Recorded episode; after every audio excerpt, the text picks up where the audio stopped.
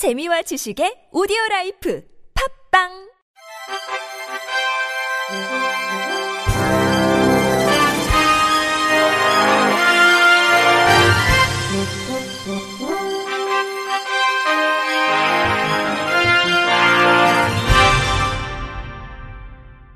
청취자 여러분 안녕하십니까? 10월 6일 수요일 KBRC 뉴스입니다. 정부의 장애인 탈시설 로드맵과 관련해 중증 발달 장애인의 가족들의 반발이 이어지고 있는 가운데 한국 천주교 주교회의 사회복지위원회가 획일적이고 강제적인 정책이며 강력하게 반대한다는 공식적인 입장을 내놨습니다. 한국 천주교 주교회 사회복지위원회는 오늘 서울 천주교 중앙협의회 사무실에서 기자회견을 열었습니다. 사회복지위원회 위원장 유경촌 주교는 입장문을 통해 지난 8월 2일 발표된 정부의 탈시설 로드맵은 지역사회에서 충분한 지원 체계가 구축되지 않아 어려움에 놓인 중증 발달 장애인, 최중증 장애인 당사자와 가족의 어려운 현실을 충분히 고려하지 않고 있다고 지적했습니다. 또 정부의 탈시설 로드맵은 장애인에 대한 사회적 편견과 차별, 지역사회 지원체계 부족 등의 심각한 현실을 무시하고 중증 발달 장애인이나 최중증 장애인의 돌봄과 보호의 책임을 결과적으로 장애인 당사자와 가족들에게 전가하고 있다는 점도 전했습니다. 이어 한국천주교 주교회 사회복지위원회는 탈시설 로드맵과 관련해 정부에 장애인 탈시설화 이전에 사회적 인식 개선 방안부터 제시, 장애인의 장애 특성, 생애 주기 등에 따른 선택권 보장과 실효성 있는 지원 방안의 수립, 발달장애인 부모들의 의견을 폭넓게 수렴해 새로운 탈시설 로드맵을 구축 등 3개 항목을 요구했습니다. 장애우 권익문제연구소 등 30개 시민사회단체가 어제 서울 여의도 이룸센터 앞에서 정신장애인 복지서비스 차별 철폐를 위한 장애인복지법 제15조 폐지 연대 출범식을 개최했습니다.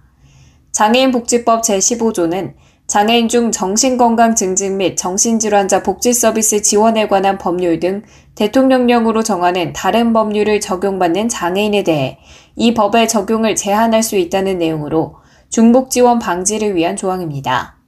하지만 이 조항으로 정신장애인은 다른 유형의 장애인과 달리 장애인 복지관 이용, 정신재활시설 서비스 이용, 각종 고용 지원 제도, 생애 주기별 맞춤 서비스, 활동 지원 서비스 등 지역사회에서 자립적으로 살아가기 위한 복지 서비스를 제공받지 못하고 있는 실정입니다.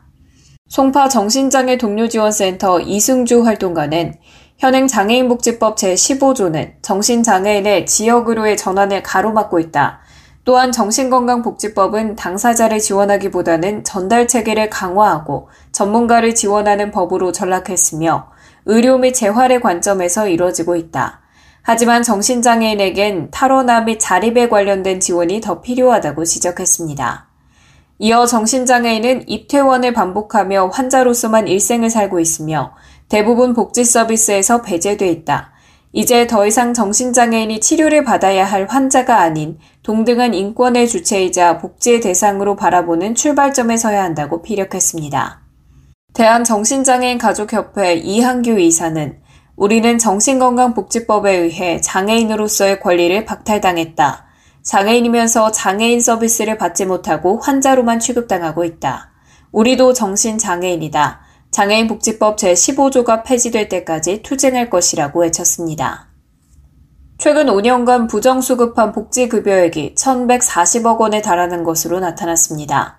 연도별 환수 결정액은 2018년을 기점으로 감소하다 올해 8월 말 기준 162.5억 원으로 전년 대비 약 21% 증가했습니다.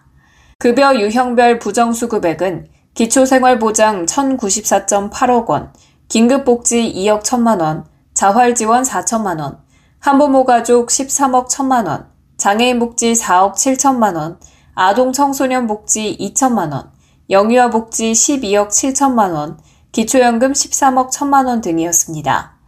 환수 납부액은 지난 8월 말 기준 2018년분 약 77% 정도 환수됐습니다. 연도별 부정수급자 적발 현황을 보면 최근 5년간 약 12만 명이 부정수급했으며 하루 62명꼴로 드러났습니다. 인재근 의원은 해마다 2만 명이 넘는 부적격자에게 복지급여가 지급되고 있다며 복지급여 대상을 확대해 사회 안전망을 두텁게 하는 것도 중요하지만 부정수급 환수에 드는 행정적 비용도 상당한 상황이다. 부정수급을 방지하는 방안 마련이 필요하다고 강조했습니다. 어둠 속의 빛 사회적 협동조합이 도 제4회 장애인식 전환 수기 공모전을 개최합니다. 이번 공모전은 인권, 직업, 일상, 자원봉사, 직업을 통한 장애인 일자리 일화 및 성공 사례 등 다섯 개 주제로 작품을 모집합니다. 장애인 복지에 관심이 있는 사람은 A4용지 6장 분량에 맞춰 작성하면 됩니다. 접수는 어둠 속의 빛 사회적 협동조합 누리집에서 신청서와 서류를 내려받아 작성해 응모작과 함께 다음 달 26일까지 전자우편으로 보낸 후 사무국으로 문의하면 됩니다. 심사 점수에 따라 선정된 수상자에겐 대상 100만원, 최우수상 50만원, 우수상 30만원, 입선 20만원, 참가 상금 10만 원이 주어집니다. 어둠 속의 빛 사회적 협동조합 김갑주 고문은 공모전을 통해 장애인과 비장애인들이 서로 조화를 이루는 통합사회가 되길 바란다며 다양하고 좋은 작품들이 출품될 수 있도록 장애인 당사자와 관계인들의 많은 관심과 참여를 바란다고 전했습니다. 20대 장애인에게 억지로 음식을 먹여 숨지게 한 혐의를 받는 인천 한 장애인 주간보호센터 사회복지사가 구속됐습니다. 인천 연수경찰서는 업무상 과실치사 혐의로 연수구 A 장애인 주간보호센터 사회복지사 B씨를 구속했다고 밝혔습니다. B씨와 같은 혐의로 구속영장이 청구된 다른 사회복지사와 원장의 구속영장은 기각됐습니다. B씨 등은 지난 8월 6일 오전 11시 45분쯤 센터에서 1급 중증장애인 D씨에게 강제로 떡볶이와 김밥 등 음식을 먹여 숨지게 한 혐의를 받고 있습니다.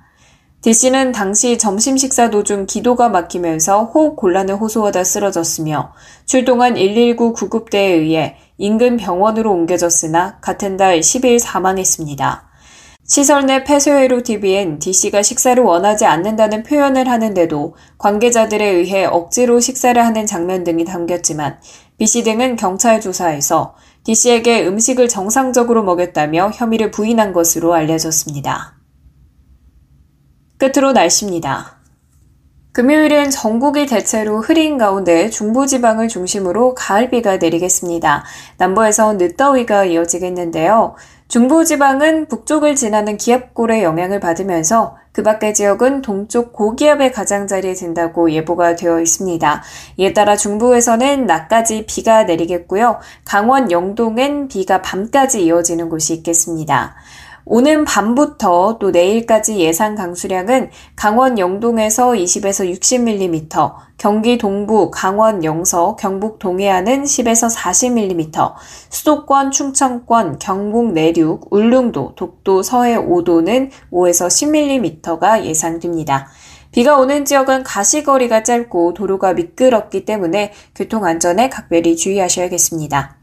내일 아침에 서울 기온은 19도를 보이겠고요. 춘천은 17도, 대전 18도, 전주 19도로 시작하겠고, 낮 최고 기온은 서울이 23도, 춘천 22도, 대전 25도, 광주 27도, 제주 28도를 보이겠습니다. 날씨였습니다. 이상으로 10월 6일 수요일 KBRC 뉴스를 마칩니다. 지금까지 제작의 이창훈, 진행의 최유선이었습니다. 고맙습니다. KBRC Thank you.